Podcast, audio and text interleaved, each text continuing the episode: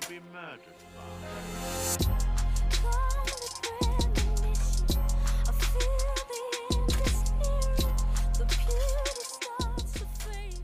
I'm back. I'm back, ladies and gentlemen. 24's podcast is back for a very late Sunday afternoon podcast. It won't be so damn late where I wake up and I'm like in the morning and I'm like, I gotta wait until like late at night, midnight to record today's podcast tomorrow. No more!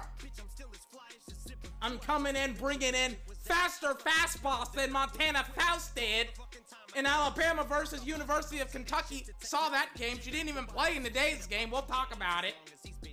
We'll talk about it. But on, t- but I, I really want to get into this whole Julio Jones type of situation, right? People are putting out their own ideas. People are talking about Julio. What's who's he gonna go to? We're nearing the June 1st deadline. I believe that it's gonna be on Tuesday when they'll make those pre-June 1st cuts, post-June 1st cuts to save some money on the cap. On top of that, we will also be getting into the NBA finals and championships. And we've kind of covered it a little bit. I'll give you a little bit more on it here today. Also, we'll cover some of the games that happened today as well. No podcast Sunday. Usually I like to take, take a day off. Sunday's going to be my day off. But today we're gonna come in, we're gonna freaking throw fastballs. We're gonna be the best video gaming and sports podcast on the entire internet. It's not even close. Don't worry about it, ladies and gentlemen.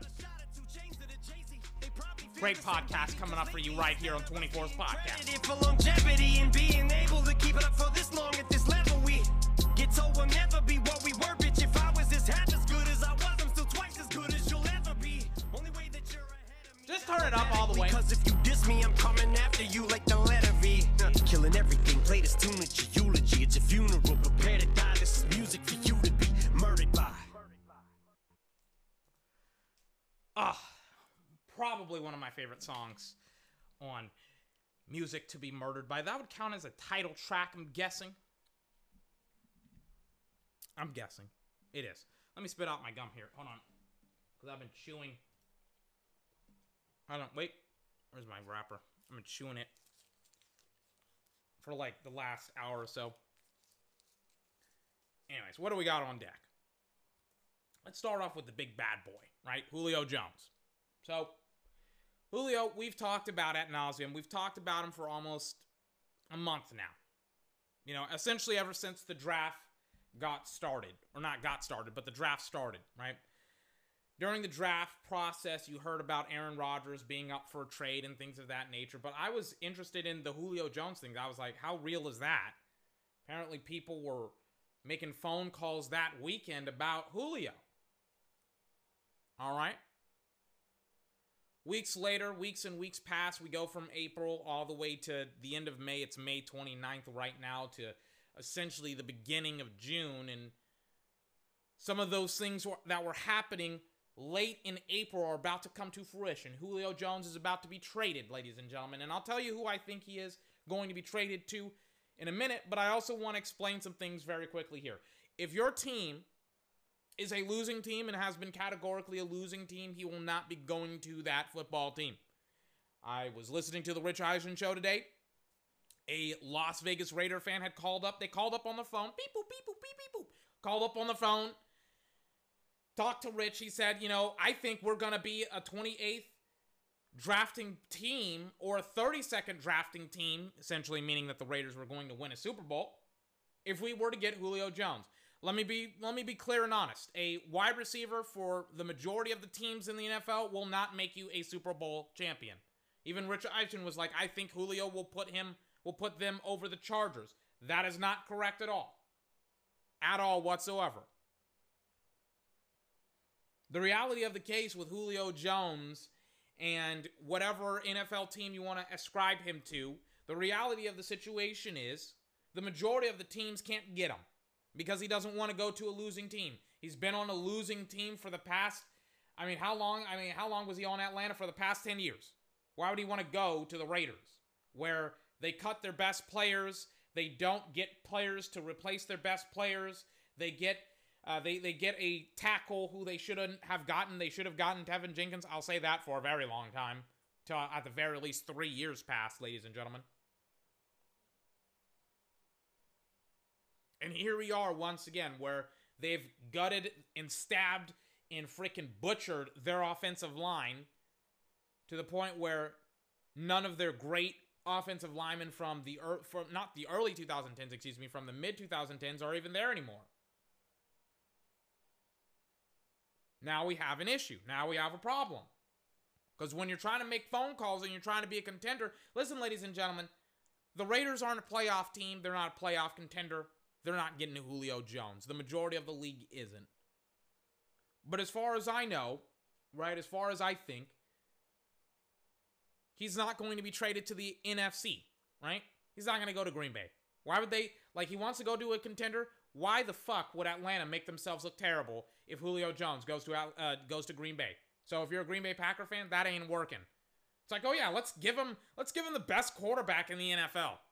Oh yeah, and then we're gonna get no compensation, essentially, because the Green Bay Packers have been drafting in what like the 30s for the past two years because they've gone to the NFC Championship game for the past two years. So essentially, they're not going to get a first rounder for Julio. They're going to get a second rounder if Green Bay plays the same way that we think Green, Way, Green Bay, excuse me, will play. So that's fun for Green Bay if they get him. Not so fun for Atlanta. And if the GM for the Green Bay Packers, or not the Green Bay Packers, excuse me, but for Atlanta is worth any anything, he will just he will just not trade Julio to the uh, the Green Bay Packers. He'll just not do it because that's stupid. Bucks are also an interesting team. The Seattle Seahawks are also an interesting team as well, but Seattle won't do it. They don't have the cap for it. They got to sign Jamal Adams this offseason or the next, and they definitely want to re sign Jamal soon because he's going to cost them a shit ton of money, ladies and gentlemen. Told you. Jamal Adams is up. Maybe the Rams, but the Rams, they got to finesse their strap, their, their cap, right? Maybe Arizona, right? Maybe. There's some question marks on Arizona that Atlanta may want to take up. But these are all just like semi possibilities, right? These are all like maybe it happens, maybe it doesn't happen. By the way, for people saying he'll be traded to Tampa, division rival. Right? In the case of Julio Jones being traded, he will be traded to an AFC team because no, like they don't want to trade him to the Green Bay Packers, and he'll have a say in where he's going. At least he should have a say in where he's going, considering that he's given them 10 years of pros- quite possibly one of the greatest wide receivers in the NFL in the history of the sport.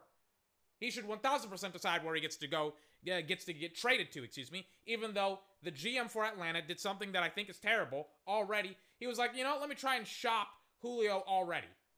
I'm like, you know what? Maybe you ask Julio where he wants to be shopped before you shop him. But Julio was like, oh, you guys are trying to get rid of me? I'll get rid of you guys. Hey, tell any NFL team that wants me I'm up for a trade. Because I am up for a trade. And that's what Julio did. He's like, I'm up for a trade. I'm out of there, as he said to Shannon Sharpe. AFC teams, ladies and gentlemen. No, not the Raiders, not the Bengals, even though I would love it if he went to the Bengals. Maybe not because, you know, they need a third. They don't necessarily need a one or a two because they already have a one and a two because they drafted Jamal Adams. Not Jamal Adams, Ja'Marr Chase.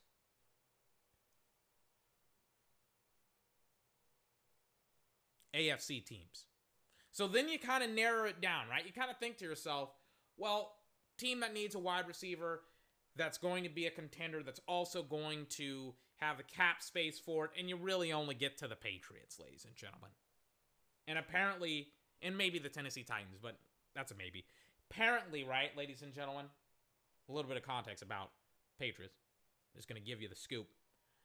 Apparently, they're both interested. They're mutually interested. The Patriots are interested in Julio Jones, and Julio Jones is very interested in the New England Patriots in the prospect of becoming a New England Patriot. And that right there, ladies and gentlemen, is fucking gold. Because right now, as much as I love what the Patriots did in the offseason, adding a bunch of wide receivers to their core, they still don't have a clear cut number one wide receiver. And then bada bing, bada boom, you get Julio Jones. And then you wash your hands essentially of N'Keal Harry. You say, hey, N'Keal Harry, we're going to have tryouts, but more likely than not. I wouldn't, like, you may keep him on your roster, but if, he, if he's a huge cap hit, then cut him and see who wants him, which is the reality of the situation. It's a trick question. Nobody wants um, N'Keal Harry. I'm calling it right now, ladies and gentlemen. He ain't going to any other team besides the Patriots, barring something incredibly weird. Maybe the Titans. I've heard the Titans are involved, but I haven't heard Julio wants to go to the Titans. I think he wants to go to a winning team with a winning culture and try to win a Super Bowl. He's sick and tired of being on teams that maybe, maybe not go to the playoffs. That are that got booted out of the first round of the playoffs last year. I mean, hey, Julio Jones, man. A lot of interest, a lot of intrigue. One of the best wideouts in the league, if not the best, is now up for a trade. And I like I, I'm like I, I said it. I'm like every single team in the league besides certain teams like the Tampa Bay Buccaneers, the Dallas Cowboys, the Denver Broncos, and like a couple of other teams that have a lot of firepower at wide receiver. Pocket your first rounder that you're probably gonna have to spend to get them and um, move on because you don't need them. At least that's what I would do. Other people aren't going to do. Do exactly what I want them to do. As evident by what happened in the draft and what's going on in free agency. Julio Jones, interesting piece. Interesting player. Mm-mm-mm. Anyways, let's continue forward. So, Pro Football Focus, right, put out a list. A lot of people are making lists for some weird reason. I, I, I don't understand it myself. I don't know why we're putting out lists of X best player. I guess it's for the summer. I'm guessing, but they're putting out lists and one list that caught my eye, and we're going to go over two lists that caught my eye, was the Edge Defender rankings from Pro Football Focus. And they ranked all, maybe not all 32 players, but these are the best players, the best Edge players entering the 2021 season. now, I was looking at the list, right, the other day, and I was like, all right, I see some inconsistencies. I see some bad, some bad, you know, some bad selections here and there. And then I saw some other selections that I was just like, what is going on? And then I was like, we got to talk about it on the podcast. So let's get into it, right? So, first and foremost, right? PFF, I'm not a big subscriber to them. Um, they're kind of like one of those companies that has some things that I look at, but then most of their stuff I don't look. No, I don't. There's not. I, I don't watch PFF. I was I was about to say that I I look at some things and then I was like, no, check yourself 24. You don't look at anything that PFF puts out, except when they're wrong because it's like it's like some of the stuff that they put out. I'm like, that is incorrect. PFF, what are you doing? I don't go for the lists. I sometimes will go for their statistics, but even then I'm like, this is kind of like like I, I go for raw statistics. So in the case of Pro Football Focus, right? PFF, as it is commonly referred to, once again they put out an edge rushers list. 32 top players. And um it's it's exactly what we talked about with their quarterbacks, where it was like, oh, okay, this player makes sense here, this player makes sense there, this player here doesn't make sense. Some of it's subjective, some of it is objective, ladies and gentlemen. We won't go through every single pick. I'll kind of just go over some of the big, big boys and things of that nature. so essentially, these aren't the best edge players going into the 2020 season or coming out of the 2020 season. This is the best edge players going into the 2021 season. Right? So let me type in one guy's statistics here and then we'll get popping. Okay. So, the first, the first thing that kind of pops out to me, ladies and gentlemen, about it was, as a matter of fact, an article that I got, right? How I even got this pro football focus thing was actually because of a Dallas Cowboy article that I got a couple of days ago. I forgot who it was from. I think it was from Blogging the Boys. But I got that article and I was like, hmm. The headline of the article read Demarcus Lawrence, seventh best edge rusher, according to PFF. And I was like, that's that's not right. That's not right. He didn't have 10 sacks for the last 10, two seasons. They probably screwed it up and they probably put somebody that they shouldn't have in front of him, and that's exactly what they did, ladies and gentlemen. Demarcus Lawrence, and we'll read the citation that they gave me. Demarcus Lawrence is the seventh best pass rusher in the league, according to Pro Football Focus. Let me, excuse me, best edge rusher in the league, according to Pro Football Focus. Let me read you the uh, the summary of what they wrote. Pass rush is always going to draw headlines for edge defenders. Lawrence has been one of the league's best in that department. That is not correct at all. He's not a good pass rusher, but all right. Here we go. Putting up a top 10 pass rush win rate at the position since 2017. But it's it's surprising that people want to bring up all of these statistics like pressures and pass rush win weight rate, excuse me. But for some weird reason they don't want to bring up the most important position or not position, but statistic when it comes to pass rush, which is what, ladies and gentlemen, say it with me. Quarterback hits and sacks, especially sacks. And when he comes to freaking sacks, ladies and gentlemen, he does not win that much. And as much as people want to be like, well, like, like, listen, man, if you're beating your offensive lineman within three three seconds off of uh, after the snap, like, like, all right, that's good. But in some case, but in some of the some cases, like quarterbacks aren't even getting the ball out within three seconds. They're getting the ball out within half a second, not half a second, like uh, one and a half seconds or two seconds. Like like three seconds is way too freaking slow. By the time you turn the corner, the ball's out. By the time you get to the quarterback, the wide receiver's running up the doggone field. Three seconds is not good enough, ladies and gentlemen. And I know that's how they measure it. Can you beat an offensive tackle in three seconds? Sorry to break it to the majority of the league, but there are some teams that get the ball out pretty damn quick. Like Kansas City. Mahomes got the ball out in 2.5 seconds.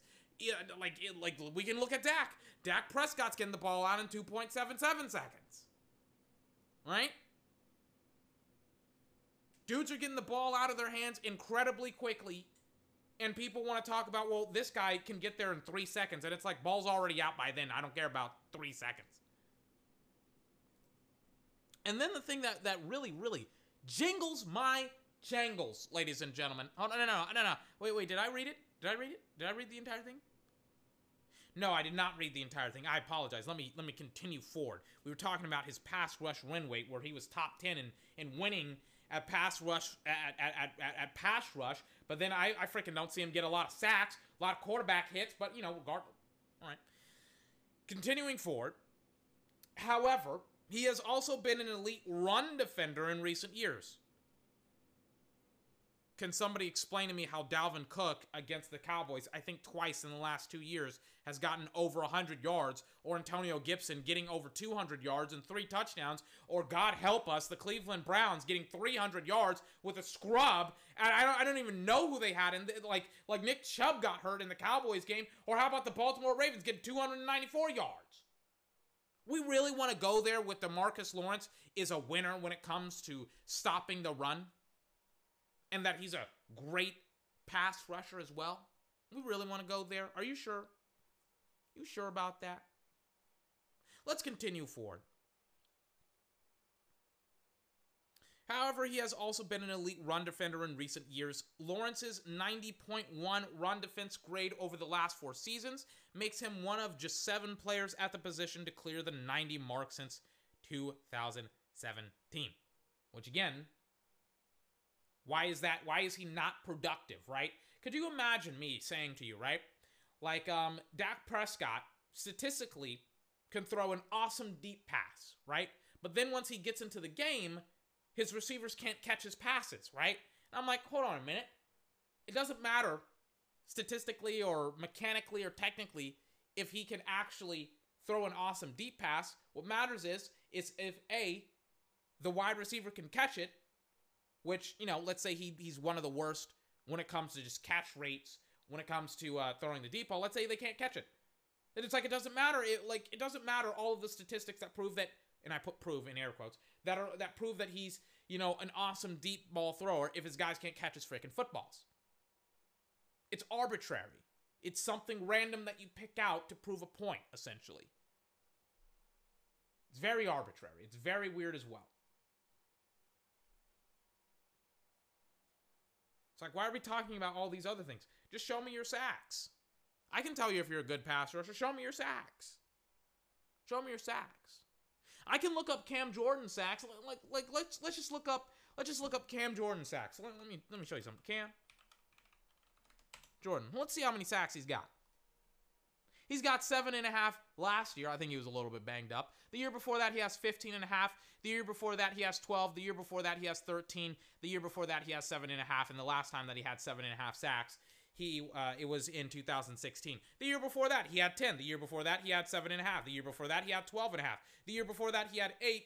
And you have to go all the way back to 2011. 11, ladies and gentlemen, to see Cam Jordan have less than five sacks, excuse me, less than seven and a half sacks in a season, and that was his first season in the NFL in 2011. Pretty good pass rusher, right? Let's look up. Uh, let's look up JJ. Let's look up the big boy, right? Oh, that's cheating. 24. You can't look. I just. I will look up JJ Watt. I'll do whatever the hell I want to. Five sacks last year because he was hurt. No, because the team sucked and because he was hurt. Four sacks last year. The year before that, excuse me, because again, he was hurt and he team sucked. 2018, 16 sacks. Right? By the way, anything over 10 is is great. 2017, zero. I don't think he played that much that season. Year before that, 1.5. And this is like the, those five, six years were when he was hurt on and off. In 2015, 17.5. 2014, 20.5. 2013, 10.5. 2012, 20.5. And even in his rookie season in 2011, five and a half sacks. Oh, but you don't like that, do you? You don't like it whenever I bring out my gut, my big boys, my big guns, right? Let me bring out another big gun, right? Let me bring out Von Miller, right? Von Miller. He's been hurt the last couple of years. But let's check out his numbers, right? Oh my god. His numbers are fucking insane. Eight sacks, ladies and gentlemen, in 2019 because he got hurt in 2020 before the season started and he couldn't even play. 14 and a half, 10, 13 and a half, 11, 14. Have to go all the way back to 2013, ladies and gentlemen, to get, see him have less than eight sacks in a season, in which he would have five, ladies and gentlemen. And then he had 18 and a half, ladies and gentlemen, in 2012. And then Jesus H. Christ, he had 11 and a half sacks his rookie season. We're continuing forward, ladies. I just, I just want to overly prove my point. Just want to overly, and you're going to tell me, well, 24, 24, Demarcus Lawrence, he's not on the level of those guys. But then why are people putting him in the level of those guys? I didn't put Demarcus Lawrence as the seventh best pass rusher in the NFL. I'm not one of the guys that says that I like paying Demarcus Lawrence $20 million, even though he doesn't do anything whatsoever. I'm not one of those guys. It's not my fault. It's everybody else's fault who didn't put him in this, eh, who, excuse me, who did put him in this rare air. Shaq Barrett, who had a on and off career with the Broncos. I think he just got paid down there in Tampa. Nine and a half sacks in 2019, eight sacks in 2020.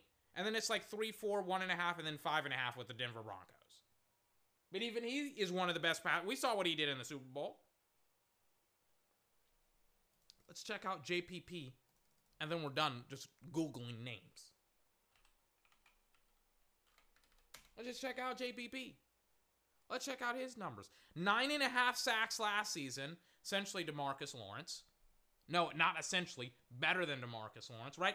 By the JPP, JPP is a older, worse version of himself with less fingers, and he, he, ladies and gentlemen, is able to get nine and a half sacks. JPP, nine and a half last year in 2020 when they won the Super Bowl. Eight and a half the year before that, 12 and a half the year before that, eight and a half the year before that, seven the year before that. In 2015 is his first time that he didn't have more than eight, not eight, seven sacks, and he only had one in 2015, and it looks like he may have been hurt. And then 2014, 12 and a half. 2013, 2. 2012, 6 and a half. 2011, 16 and a half. 2010, 4 and a half. He is a good defensive end, and he is productive at getting sacks, ladies and gentlemen. But for some weird reason, we're we're fiending for Demarcus Lawrence. Demarcus Lawrence, let me read you his numbers. Let me give you his numbers. 2020, six and a half. 2019, five. This is the, the these are the years where he made all of his money essentially. 2018, 10 and a half sacks. 2017, 14 and a half. 2016, one. 2015, eight. 2014, zero. That was his rookie year. He has 45 and a half sacks in his NFL career.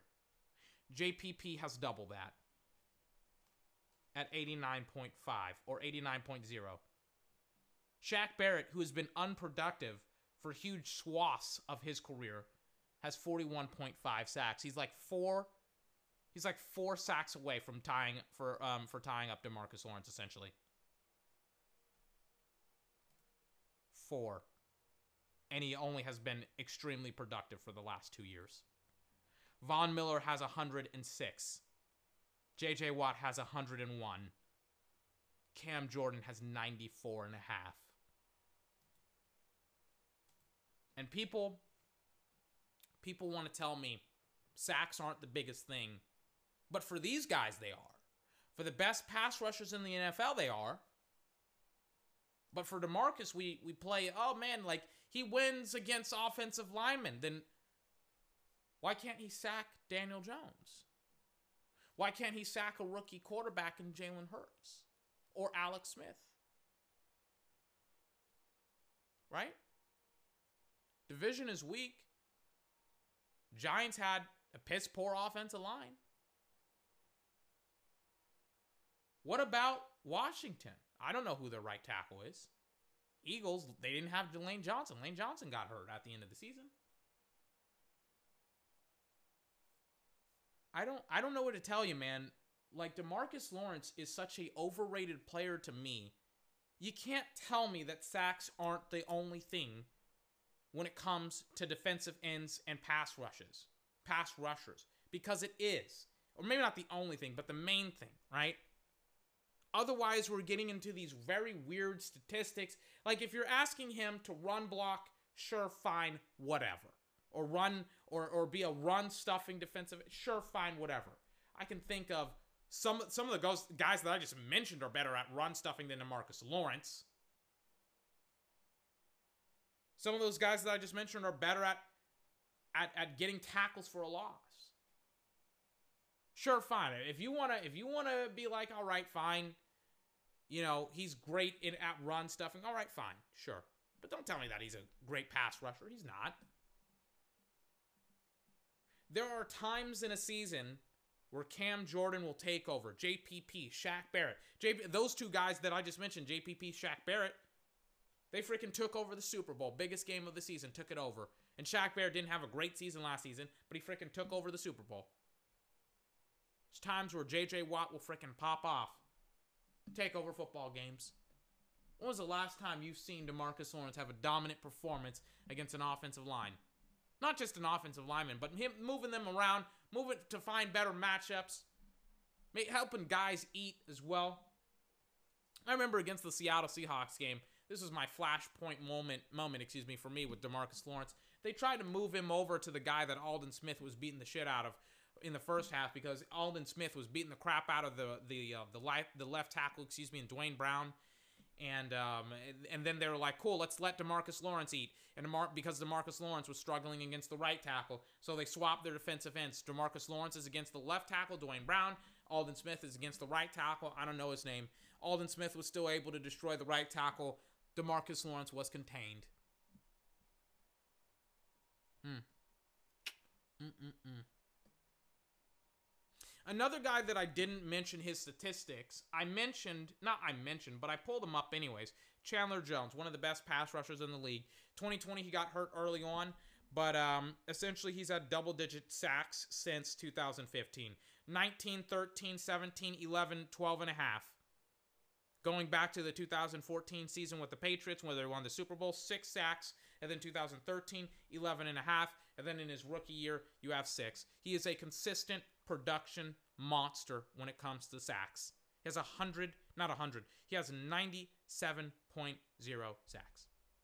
And some people are going to tell me, but what 24? He didn't. Demarcus didn't play. He didn't play 24. He didn't play. He hasn't played in as many. He's played since 2014. He's played since 2014. That, ladies and gentlemen, is two years less than Chandler Jones, and Chandler Jones has double the amount of sacks. You don't have to get 20 sacks a season. You don't have to get 19. You just have to get 10. 10. 10 a season. And I'm happy. I'll go home. He got he, he gets 10 season, 10 sacks last season. I'm happy. He gets 10 sacks the season before that. I'm happy.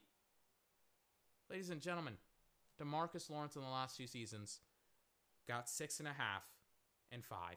Do you want to know the class of pass rusher that Demarcus Lawrence is in? with six and a half and five sacks, ladies and gentlemen. Do you want to know? He is in the same air as a Taco Charlton, the defensive end that Dallas released at not after, but during the 2019 season. That's the air that he's in.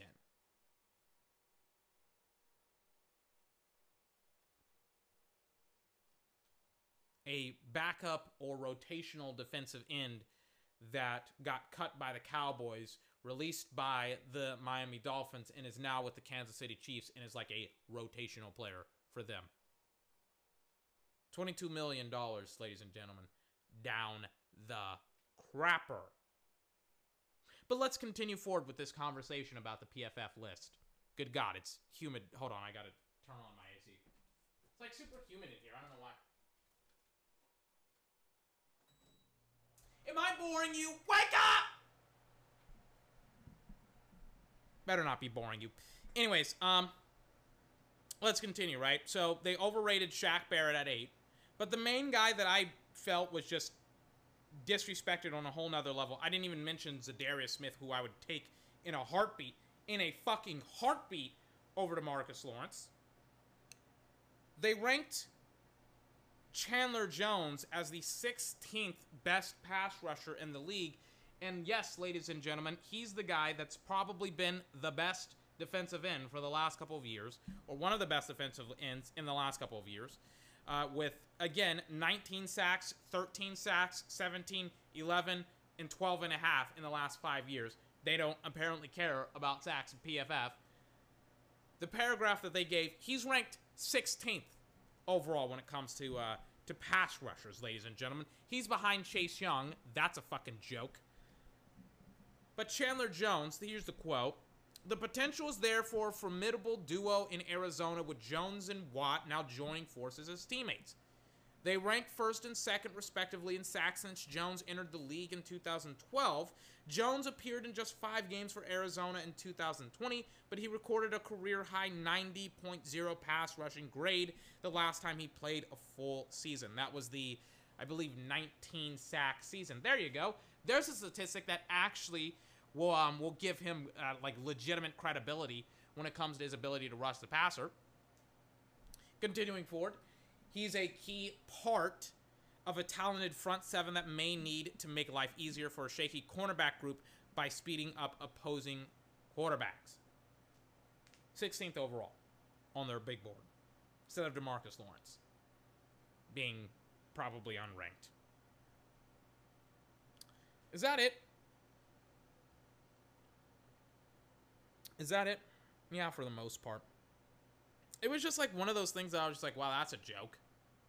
That's hilarious and terrible at the exact same time that they think that Chandler Jones is like way worse than Demarcus Lawrence. And I'm a Cowboy fan, and I'm just like, I don't get the whole like I don't get the whole Cowboy the uh, the whole Demarcus Lawrence thing. I'm like, he's not productive. He doesn't have great games where he takes over games and he destroys opposition.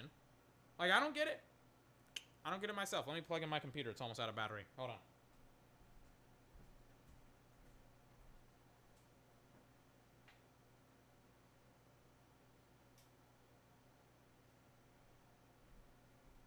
There we go. Continuing forward. I was watching the NFL Network today. I was watching some football, as I always like to do now on these weekends. Saturdays is uh, is for the boys. Football, a lot of football going on, right? Watching some football, right? As I am watching football, I get this. There's this thing at the bottom of my screen that's rolling past, and I'm just like, "What is that?" And they tell me who the top ten pass rushers are, right? And as I look at the names, I'm just like, that doesn't make any sense. That's stupid. Why are these names here? And I look at their their list of players and I'm just like, "Oh, this is terrible. This is a terrible list. They're using terrible statistics. They don't understand which statistics that matter when it comes to being a wide receiver and why they matter and they're just picking cool little statistics to make them seem awesome and intelligent. But in reality, it just makes them look ridiculous. Let's let's read on a little bit. Here we go. Here's according to Next Gen statistics, which are about as useful as a dog that can't hunt in this situation. Here's the uh, here's the start of the uh, the article. We'll read the uh, the I guess I, don't want to say the tagline. I, I, the the starting couple of paragraphs essentially. The Stefon Diggs trade sent shockwaves through the NFL just before the start of free agency in 2020. More than a year later, we know it paid off for both sides. Minnesota sent Diggs to Buffalo in exchange for a first round pick that eventually became LSU wideout Justin Jefferson.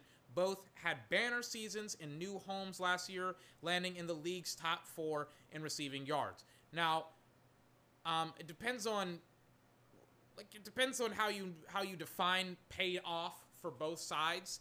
Because uh, last time I checked, one team went to the AFC Championship game and the other team didn't go to the playoffs. So it depends on how you look at paid off for both sides. After taking a deeper look at the advanced metrics, I put that, I roll my eyes because it's not like super advanced. It's very, very bare bones. I understood it.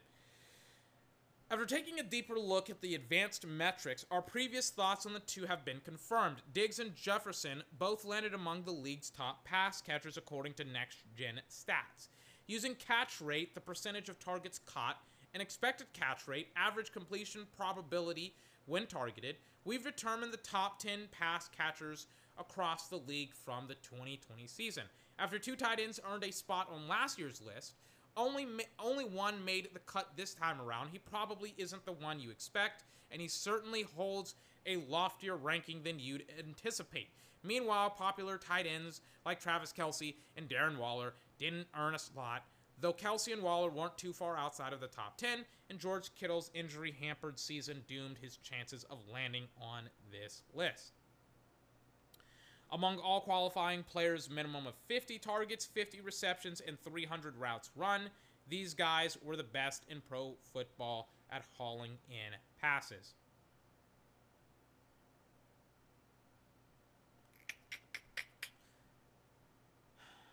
Trying to think.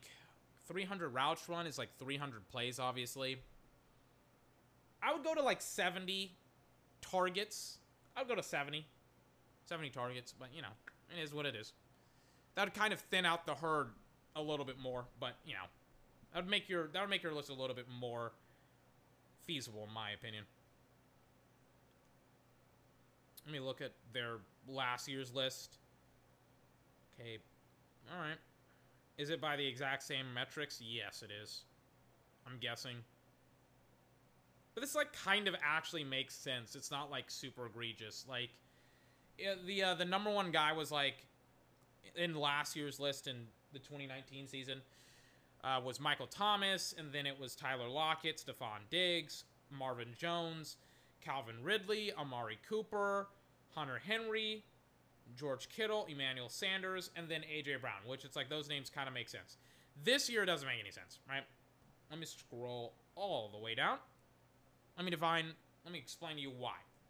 Okay, so essentially, like he said, like the explainer said, essentially how they measured it was catch rate and expected catch rate and they also put in the difference. And again, catch rate is how is the percentage of how many footballs you're catching.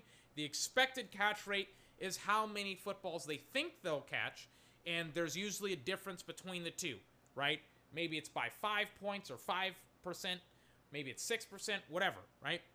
But you but like essentially in this list the big difference is the difference, right? The reason why certain guys are in this list that really shouldn't be and the reason why other guys aren't, which they should be. And these are the best pass catchers according to next gen stats. And this is why whenever people who watch tape talk about stats being garbage, this is one of the reasons why they point out. Because essentially all they did was they looked at the difference between catch rate and expected catch rate. And if you add um, essentially over 7.6 points, 7 and 7.6% essentially, um, uh, uh, of a difference between your catch rate and your expected catch rate, then you are essentially on this list. Like, for example, Tim Patrick. He was on this list with a catch rate of 64.6 um, with an expected catch rate of 57%. Now, a little bit of context. Like, 60% is great. If you're catching 60%, maybe not great, but it's it's pretty damn good. If you're catching 60% of your passes, you're doing something right, right? I just put that in perspective. Like, yes, like 60% of your catches caught are fantastic. You, you are a reliable target for um, for quarterbacks in the wide, in, not in the wide receiver, excuse me, in the uh, in the NFL. And Tim uh, Patrick was one of the more reliable targets for Drew Lock. Is he a top 10 wide receiver in the NFL? Fuck no. Absolutely not. Moving forward, number nine, Will Fuller. Again, with the theme of if you have a high difference between your catch rate and your expected catch rate, you're one of the best receivers in the league. According to Next Gen Stats, his difference between his catch rate and expected catch rate was 7.6%. Continuing forward, Tyler Lockett deserves to be here. Great wide receiver, 75.8% catch rate, 67.8% um, expected catch rate. The difference is eight points. He deserves to be there. Same thing goes with Justin Jefferson. I'm not going to cover Justin Jefferson and Adam Thielen. Corey Davis. Why? Why? 9.7%. I mean, we know why. 9.7% difference when it comes to catch rate and expected catch rate. Not going to cover Davante Adams. Chris Godwin as well, because they're actually good wide receivers. Stefon Diggs at one.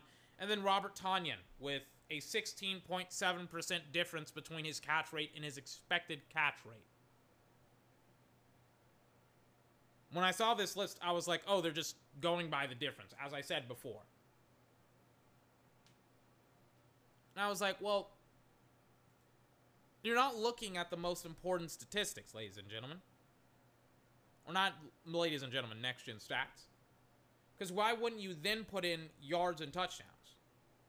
Just put in yards and touchdowns and see how many yards and touchdowns some of these guys that you have on this list have over one another. Like, let's just look up Tim Patrick. Let's just look up Tim Patrick, right? How many touchdowns does Tim Patrick have? I think he had six, right? Tim Patrick. How many touchdowns did he have? Oh, wait, let me look up stats. look up his stats. Let me not just Google his name. Yeah, he had six touchdowns, right? He had 742 yards, 51 receptions, 14.5 yards per catch, which is awesome, by the way. He was a good receiver for them. He was a good receiver. Top 10? Absolutely not. How is DeVonta, how, not DeVonta Smith, how is fucking DeAndre Hopkins not on this list? What about Tyreek Hill? What type of season did Tyreek Hill have? Let me look up Tyreek Hill. And I get it. and I get it that you know it's a very very specific, it's a niche thing. He had fifth, he had 15 touchdowns. He had 15 touchdowns. Tyreek Hill had. He had 87 receptions, 1,200 yards, 14.7 yards per catch, and 15 touchdowns. And he's not on your top 10 list?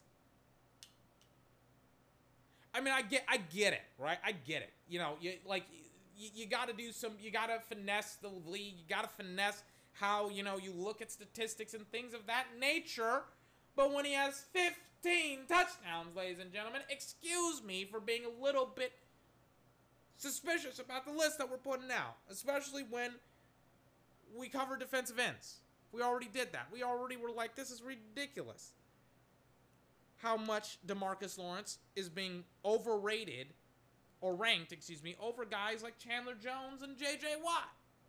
He's ranked higher than JJ Watt, ladies and gentlemen. I didn't mention that as well. Going into the 2021 season.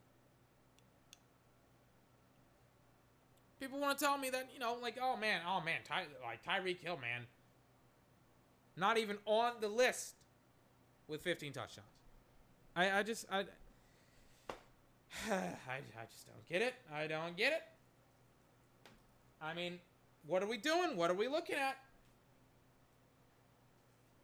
Somebody needs to explain it to me. Because I don't, like, and again, I get it. Again, they're finessing, they're, they're, you know, they're finessing whatever they got to finesse. They're manipulating the uh, the game.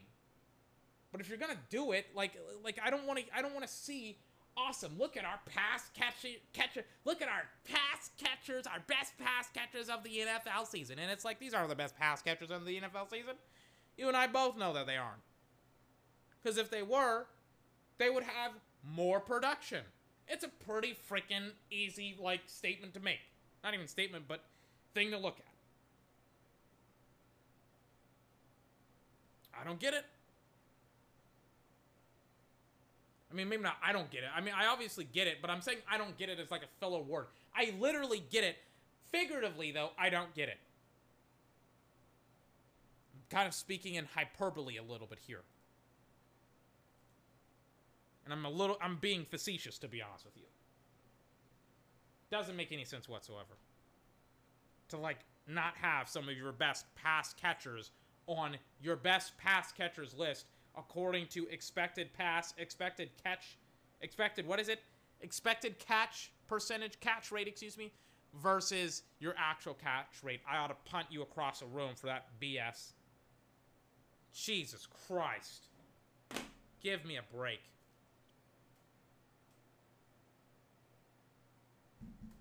Anyways.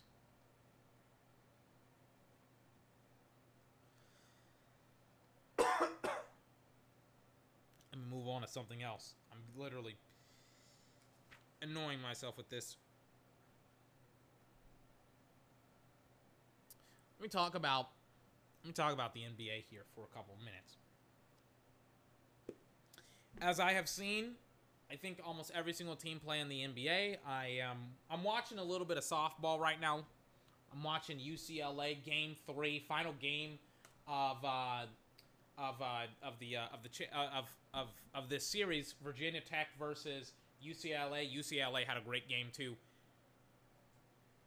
UCLA freaking battling back yesterday, I, I believe, or the day before, I can't remember. Watching Rachel Garcia massage her thigh with one of those massager things. I don't know what they're called. I see them everywhere. Basketball players use them. Uh oh. I thought Maya Brady had just freaking cracked a. I, I mean, it was a. It, it freaking just went up in the air. I thought she had freaking cracked one open. I. She didn't. I'm like, she didn't. She didn't. She struggled. Like, like, listen, she struggled in the playoffs. She sh- she has struggled. But the way that that thing got air under it, I was like, oh, that's not good. That's not good for Virginia Tech. But yeah, I've seen every single team play. Memphis versus Utah is going on right now the Memphis Grizzlies, I'm assuming aren't are trying to not get swept right now. Let me kind of check out the uh, the feed, not the feed, but the uh, the actual series right now. Not the series, but okay, so it's 1-1 right now. I mean, they're down by 11 before the uh, before halftime, right? It's 55 58, excuse me. My Google is a little bit slow. 58-46 is the score right now. And Ja Morant and the Memphis Grizzlies trying to do something, anything against the uh, the Utah Jazz. Donovan Mitchell, I think, is playing. I think he's playing. I'm not sure. And then Utah goes up by 20, almost by 20, 61-46 right now. Yeah, Donovan Mitchell's playing. He's in his he's in his sweats, but he you know he's got his jersey on. He's been playing. Anyways, we are essentially. God damn it! I literally go off of watching UCLA and UCLA just scored three to zero. I think they're gonna take the series right now. Bottom of the third. Kylie Perez, UCLA infielder from 2015 to 2018. She's in the stands and she's fucking screaming her head off right now. I don't know what's going on. Did they just? I mean, I did, I missed it. I don't know what's going on. But I just, I don't know what's going on. But I mean, oh man, Jesus Christ! I just missed it. I, I hope they show it on replay. Cause I didn't, I didn't get the opportunity to see them freaking hit bombs. You know. it sucks. For me, at least. Anyways, after seeing every single team play, by the way, shout out to the Portland Trailblazers. They just tied the series today. 115-95. Uh, the MVP Jokic is struggling right now. After that game, they tie up the series. I've seen every single game. I've, maybe not every single game. I've seen at least a game of every single team in the playoffs, which is not a large sample size, ladies and gentlemen. It really is not. It's, in fact, piss poor. I dislike it. I despise myself for it. But, you know, it is what it is. It is what it is. If you ask me right now, hold on, they're showing the homer, I think. Yep, number three just hit a big homer. She's freaking running around the bases. Now she's jogging because she knows that she just hit a homer. Shout out to number three. I don't know who that is. Briana Perez. Oh, that's Kylie's sister, I think. I think that's why her sister was juiced up about it.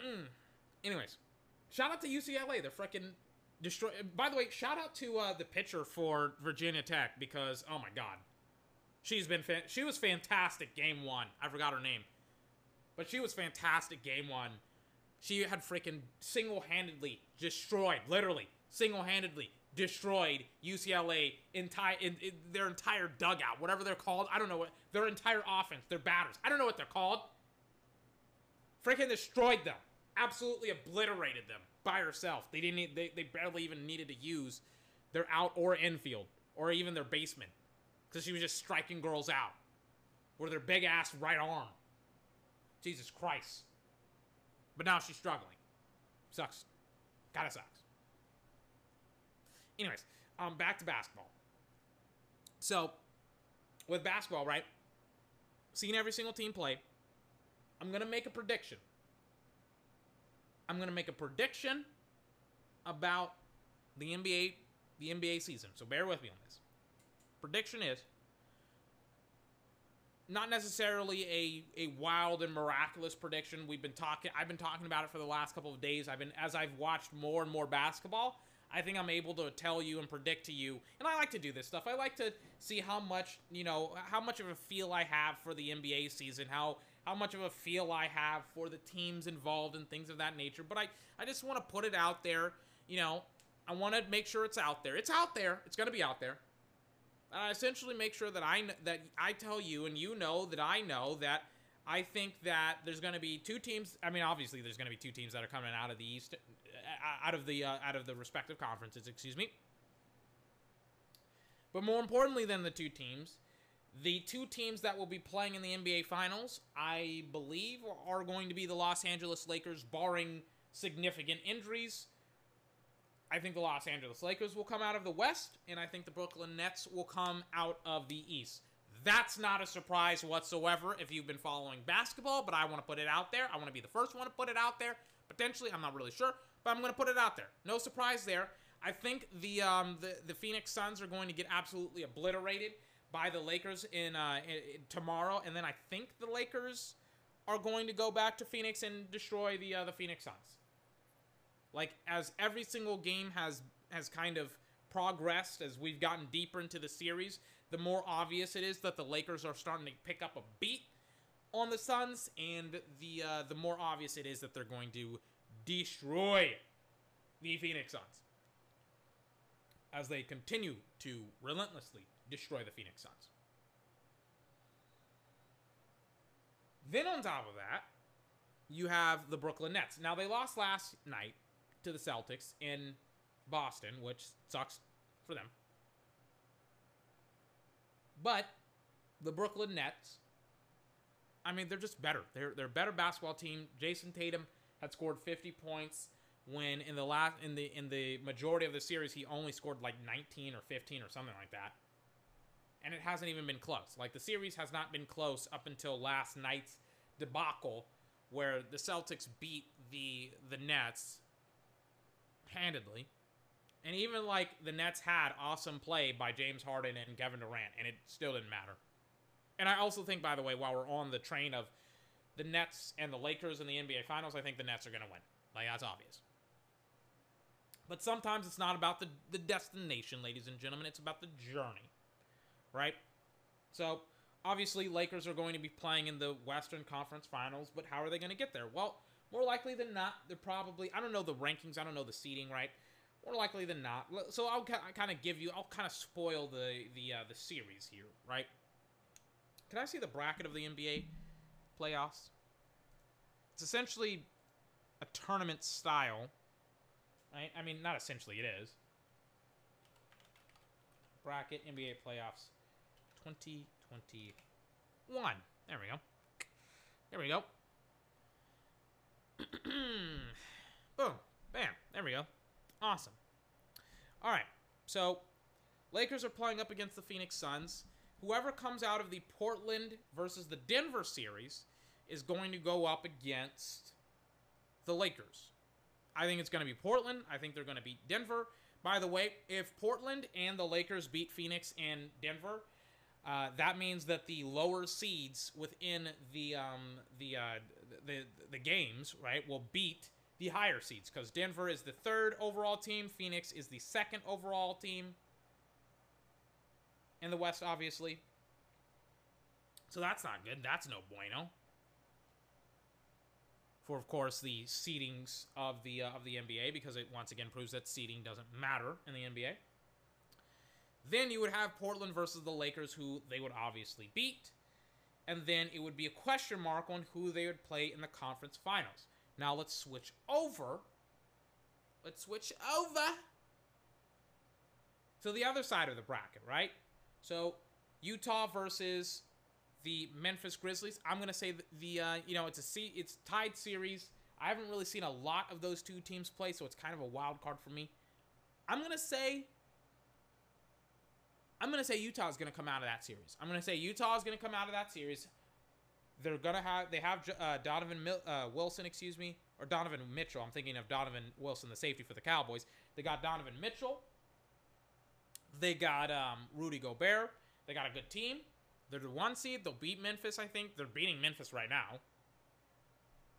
And I think they'll go to the conference semifinals. Lake, not Lakers.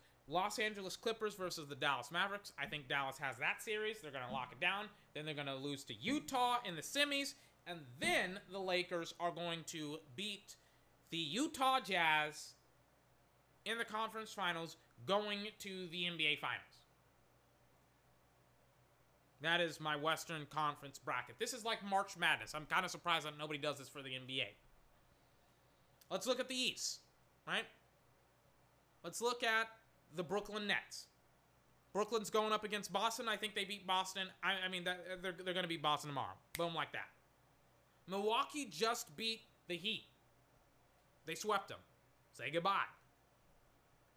4 0. Not even close. The Heat are a faux team. They're a faux. But I, re- I remember Joy Joy Taylor was a little bit salty about it. She's like, she's like, well, if, the Heat are a bubble team, then the Lakers are a bubble champion. And it's like, well, that's not necessarily true because the Lakers are actually a good basketball team, and they're actually competing up against the. Uh, the uh, they're they're the seventh seed, the Lakers. So um, uh, not so were the uh, the Heat. The Bucks were actually the, not not the Bucks. The the Boston Celtics were the seventh seed. Excuse me. But I mean, the Heat were a lower ranked team against a higher ranked team, and the Lakers are a higher ranked team against, or excuse me, our a lower ranked team against the high higher ranked team. And the Lakers haven't made it look even close, except in the first game. It's been Lakers all freaking day, all day long. Hasn't been close. I feel bad for Joy, but I mean, people who were saying, I mean, people deserve it when they say that the Heat were going to beat the Lakers last year. I was like, that's ridiculous.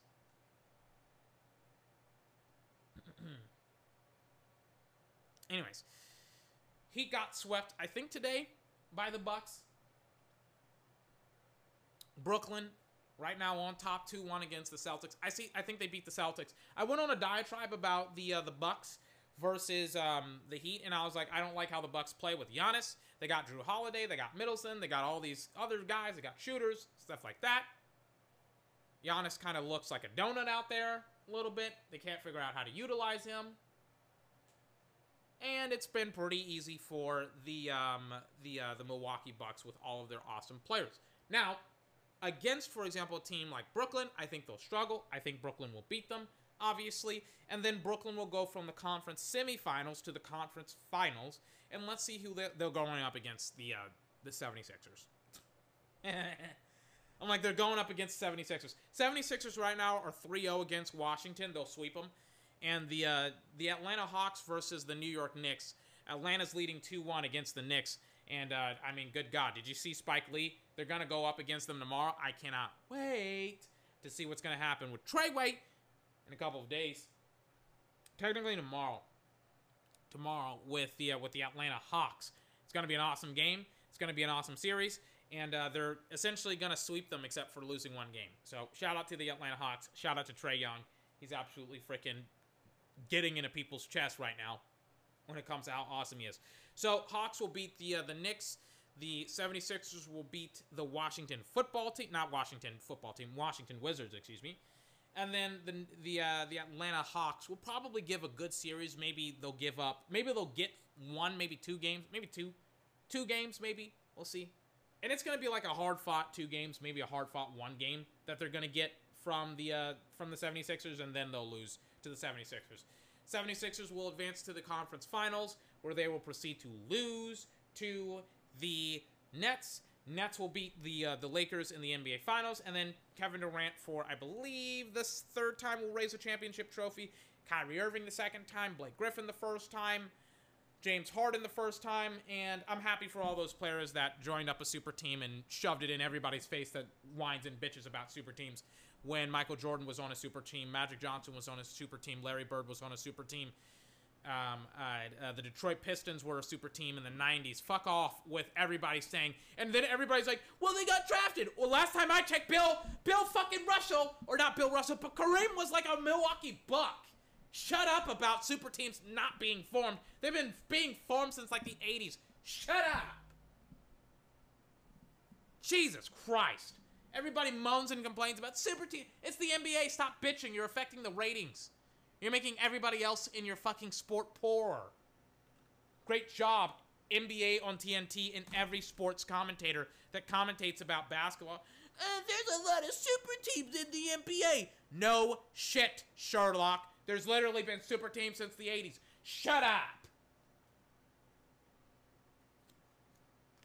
Anyways. I was gonna talk about Mac Jones and how like Mac Jones is being criticized for his height, but I mean, how stupid is that? I mean, like everybody wants to talk about people's height, how big or how small somebody is. Kylie, uh, Kyler, Ir- I was about to say Kyler Irving for some weird reason. Kyler Murray got criticized for how short he is every single day. Every idiot that said, "Oh, Kyler Murray can't play in the NFL. He's too short." They're fucking idiots. And then you have people be like, "Oh, Patrick Mahomes' hand size are too small." Fucking idiots. Joe Burrow last year with his fucking hand size, and I was just like, "That's the stupidest thing I've ever heard in my entire life." Jesus Christ. But I'm not going to talk about Mac Jones's height because I'm like, that's the dumbest thing I've ever heard in my entire life. And it's coming from Patriots organization. They're like, uh, uh like I thought uh, Mac Jones was six four. I thought he was Brady's height. I'm like, what the fuck? It's listed at Alabama that he's six foot three. Brady was six foot four. And the reality of the situation is, if you know anything about college football, they lie like a rug when it comes to their players' heights and usually they'll gas them up. They'll make them seem taller than they actually are. I'm like, if you actually, I remember like somebody was like, when you watch the tape, you think that Mac Jones is is six foot four. You're like, no, you don't. He's obvious. He has to look up to his freaking, to his freaking um, to his freaking like offensive lineman. Like, what are you talking about? Mac Jones is is is is Brady's height. Brady literally is a giraffe. What? What? What? Oh my god.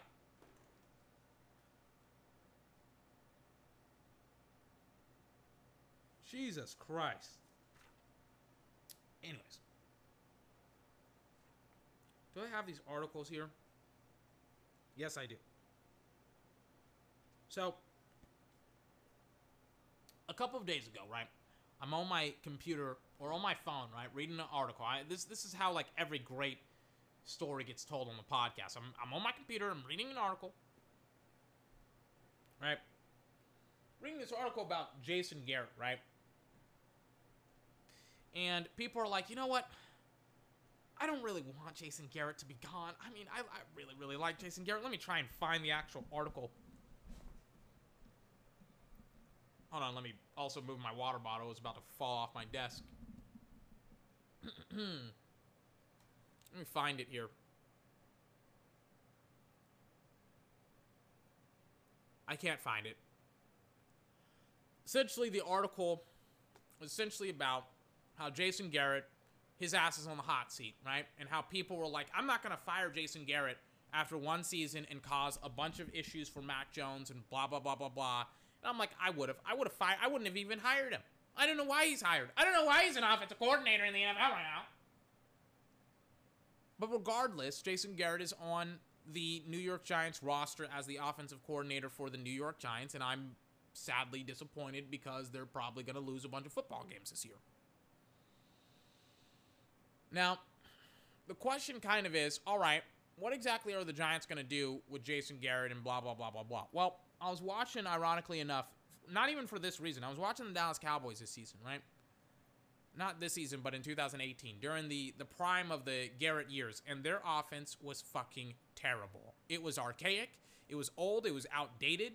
They very rarely, I was watching the Eagles game specifically, they very rarely attack the middle of the field, which is just, it's just so much fucking space to operate in, and you don't have to deal with the sideline. And it's just like, like, like I was surprised at how much they fucking just attacked the, um, the, uh, the, fucking sidelines with like curls and comebacks and stop routes.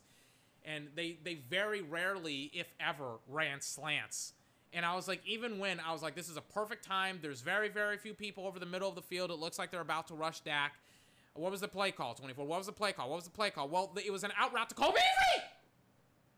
It went for a first down, but for some weird reason, they were like, yeah, we're just not going to attack the, uh, the middle of the field. Made me want to puke.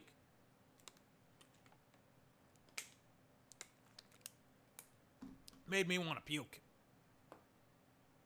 But in the case of the New York Giants, how does this affect them? Well, they're probably going to be running stops, comebacks, curls. They're going to be running all that crap that they ran uh, last year, except to potentially a lesser effect this year because people now have the playbook on them. And some people are going to tell me, well, what about Kadarius Toney? What about Kenny Golladay? What about what about those players? What about those players will tell you that they will do exactly what they did do this year, that they did do the last year in Dallas, the year before that, and the year before that, and the year before that? Very, very little utilization of motion. Very, very, very, very little utilization of attacking the middle of the field and attacking downfield as well. The article goes on to say that the things that Daniel Jones does well, the Giants don't utilize well. And of course, that leads to inefficient play by Mac Jones. What a surprise. You don't do what a quarterback is strong at. You go away from what he's strong at. You do what he... Can you imagine going to Tom Brady in a offensive meeting and be like, "Hey Tom, listen, we know you're a great pocket passer. We know you're a great processor of information. You, you make smart decisions when you're throwing the football accurate. We know you can throw an accurate football. We know you you can digest what the defense is doing. We know we know all of that. You want to know what we're gonna do? Hey guys, listen. Hey, we, we just thought about it. We're gonna have you run a read option offense. We're gonna have you running out there a lot more. You know, you're 43, 44 years old. We get it, but we also we also like what we got. We also like what we got when it comes to running the read option and things of that nature. We love it, right? Love it. Could you imagine doing that with Tom Brady? Tom Brady will say, What the fuck are you doing? I'm Tom Brady. You don't run read option. That's essentially what they're doing down there.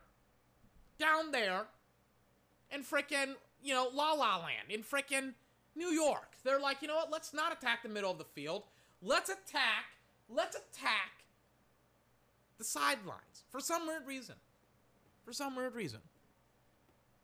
I don't know. Maybe it's because their coordinator isn't very good. Maybe it's because their coordinator can't can't come up with interesting schemes and concepts to utilize for the football team to make it to make the quarterback's job a little bit easier, a little bit easier.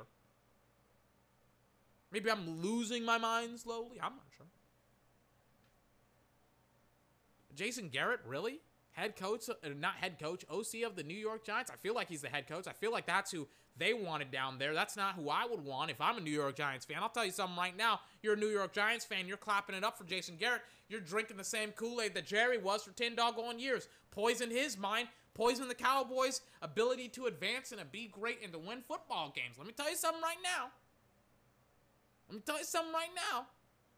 You talk to me about Jason Garrett and his ability to win football games and to construct a awesome offensive scheme for the quarterback. I mean, you're talking about a guy talking about a guy that with Tom, not Tom, Tony and Dak and Dez and Amari and Zeke and DeMarco and Tyron and La'el and Zach and Travis and all of these awesome football players offensively, this guy could only come up with a archaic, dated offensive scheme for his football team. And that's what they got. That's what they did. And they sucked for it. They were terrible for it. They were worse off for it. The Cowboys were. And now that same venom, that same virus is now spread to the great city of New York for the interesting football team and the New York Giants. And now, ladies and gentlemen, here we are. Having a conversation of whether or not Jason Garrett should be on the hot seat. Or not. Just saying. No, I'm just saying. Or not even the, the hot seat or not. But more specifically, if Jason Garrett, like, like is Jason Garrett, going to even turn it around? Which is a obvious and emphatic no, because he didn't turn it around when he was in Dallas, and he had ten years to do it. You think he's gonna turn it? I, I love how like the Giants media was like was pointing out all of the faults that Jason Garrett had had uh, in that last season with the New York Giants, and I was like, oh, you're just reading off what he did wrong with the Dallas Cowboys. Oh no, this he's doing the exact same thing in New York that he did with Dallas. Oh, oh, really? Oh wow, that's awesome. It's great to see that he hasn't changed at all whatsoever. It's funny how that works. It's funny how people just don't change. It's funny how people can't seem to change. It's funny how even even for the better they can't seem to change. Mm, mm, mm. Mm, mm, mm. Jason Garrett will continue to be the head coach or the offensive coordinator for the New York Giants for probably as long as they want him to be. And, you know, hey, doesn't really matter because they're not interested in winning. They are interested in having people who they like in the building. Hmm, we like people who we like in the building. We don't like winning Super Bowls. Hmm. Whatever. anyways, Daniel Jones probably gonna suck again. His career probably will be in the gutter because of that, and um, we'll we'll see what happens. We'll see what happens. we'll see. Moving on, final thing we got to talk about here today. I kind of wanted to cover this very, very briefly, very, very lightly with Daniel Jones. I was thinking about, all right, what are his expectations for next year? And we'll end with this topic. What exactly should Daniel Jones do this year as a quarterback in the NFL, right? Because, you know, it's his third year in the league.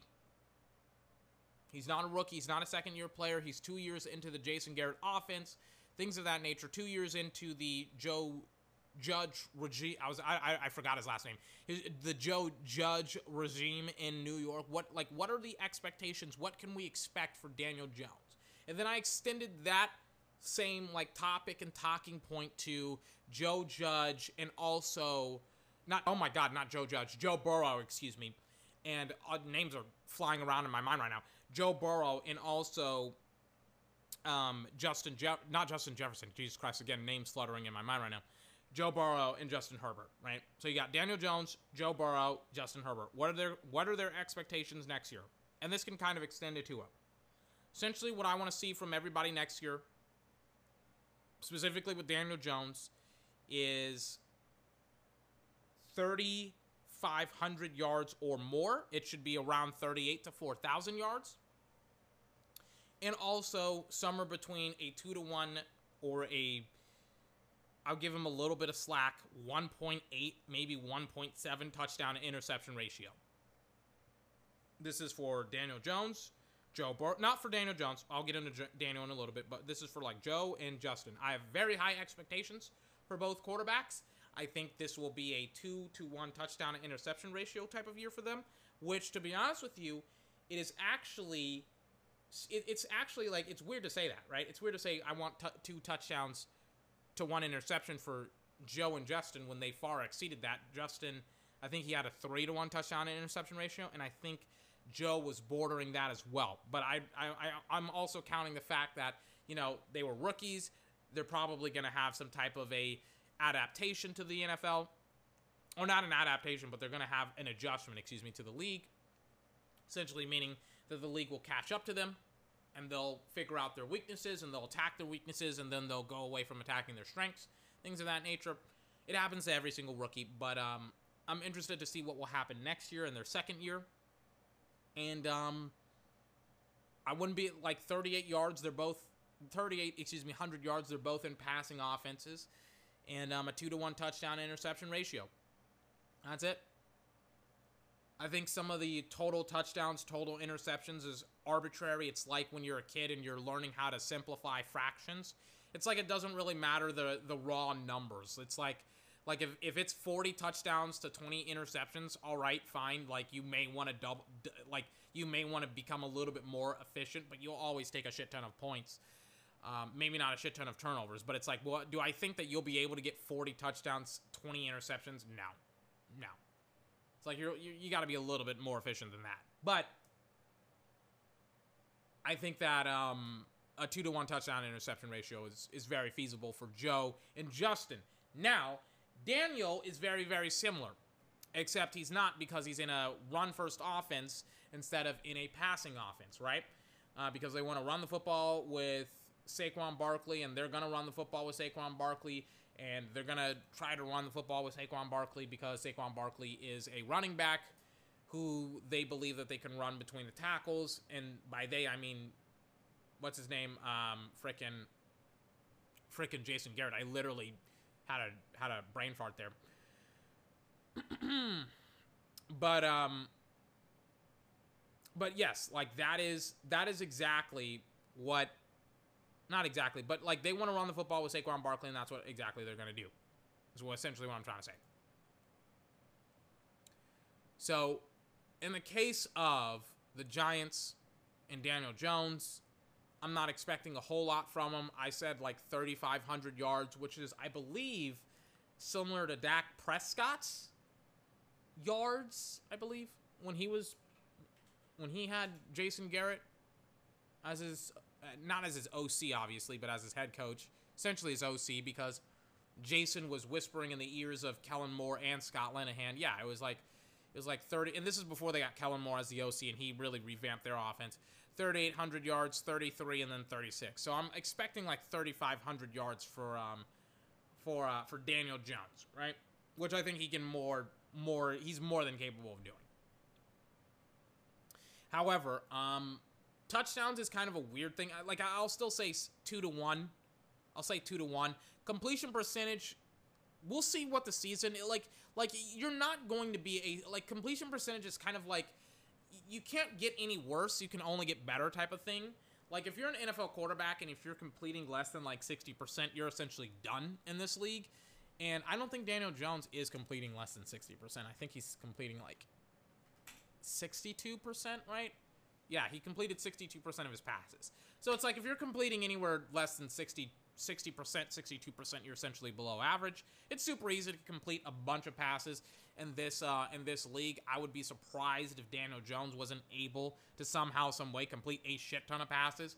However, we'll see about it. We'll see what happens with Daniel Jones. We'll see about what happens with the Giants. Who do they play week one, game one? That's gonna be an interesting football game. Let me look it up. Giants schedule. They think I'm talking about the San Francisco Giants. there we go. There we go. Oh, game one should be an easy game. Game one is the Broncos versus the Giants at Giants, and then they go up against Washington, the Falcons, the Saints, the Cowboys, the Rams, the Panthers, and then the Chiefs. I think week like Chiefs November first to um uh, of this year, right?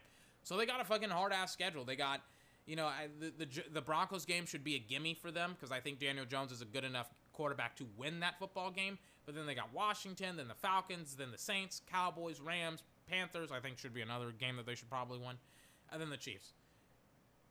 And uh, that's no bueno. And then holy shit, oh my god, who gave them their schedule? It's then the Raiders, then the Bucks, the Eagles, the Dolphins, the Chargers, Cowboys again December 19th, Eagles, Bears January 2nd, and then Washington to close out the season. Yikes, they don't get a break, bro. I pity the fool that uh that that is a Giants fan right now. Anyways, I'm peacing out for tonight. Thank you for listening. Thank you for tuning in to the podcast, 24's podcast, the best video gaming and sports podcast on the entire internet. I will see you Monday for uh for more basketball. I think we're gonna cast some more basketball games. I think so. I think that's what we're gonna do here. I can't wait. We'll see what happens. Oh man, final. I think the next time I'll see you will be yeah. I'll, I'll make an announcement and stuff like that later on. But yeah, I'm gonna peace out. I'll see you Monday. Thank you for listening to the podcast. Shout out to Rachel Garcia who is fucking having a night tonight. Oh my god. She's fucking striking out girls. I'm still watching UCLA versus Virginia Tech. I think UCLA has got the series. I was gonna take a shower because I was like, I freaking went to like a cousin's graduation today. Shout out to her. Freaking graduated high school.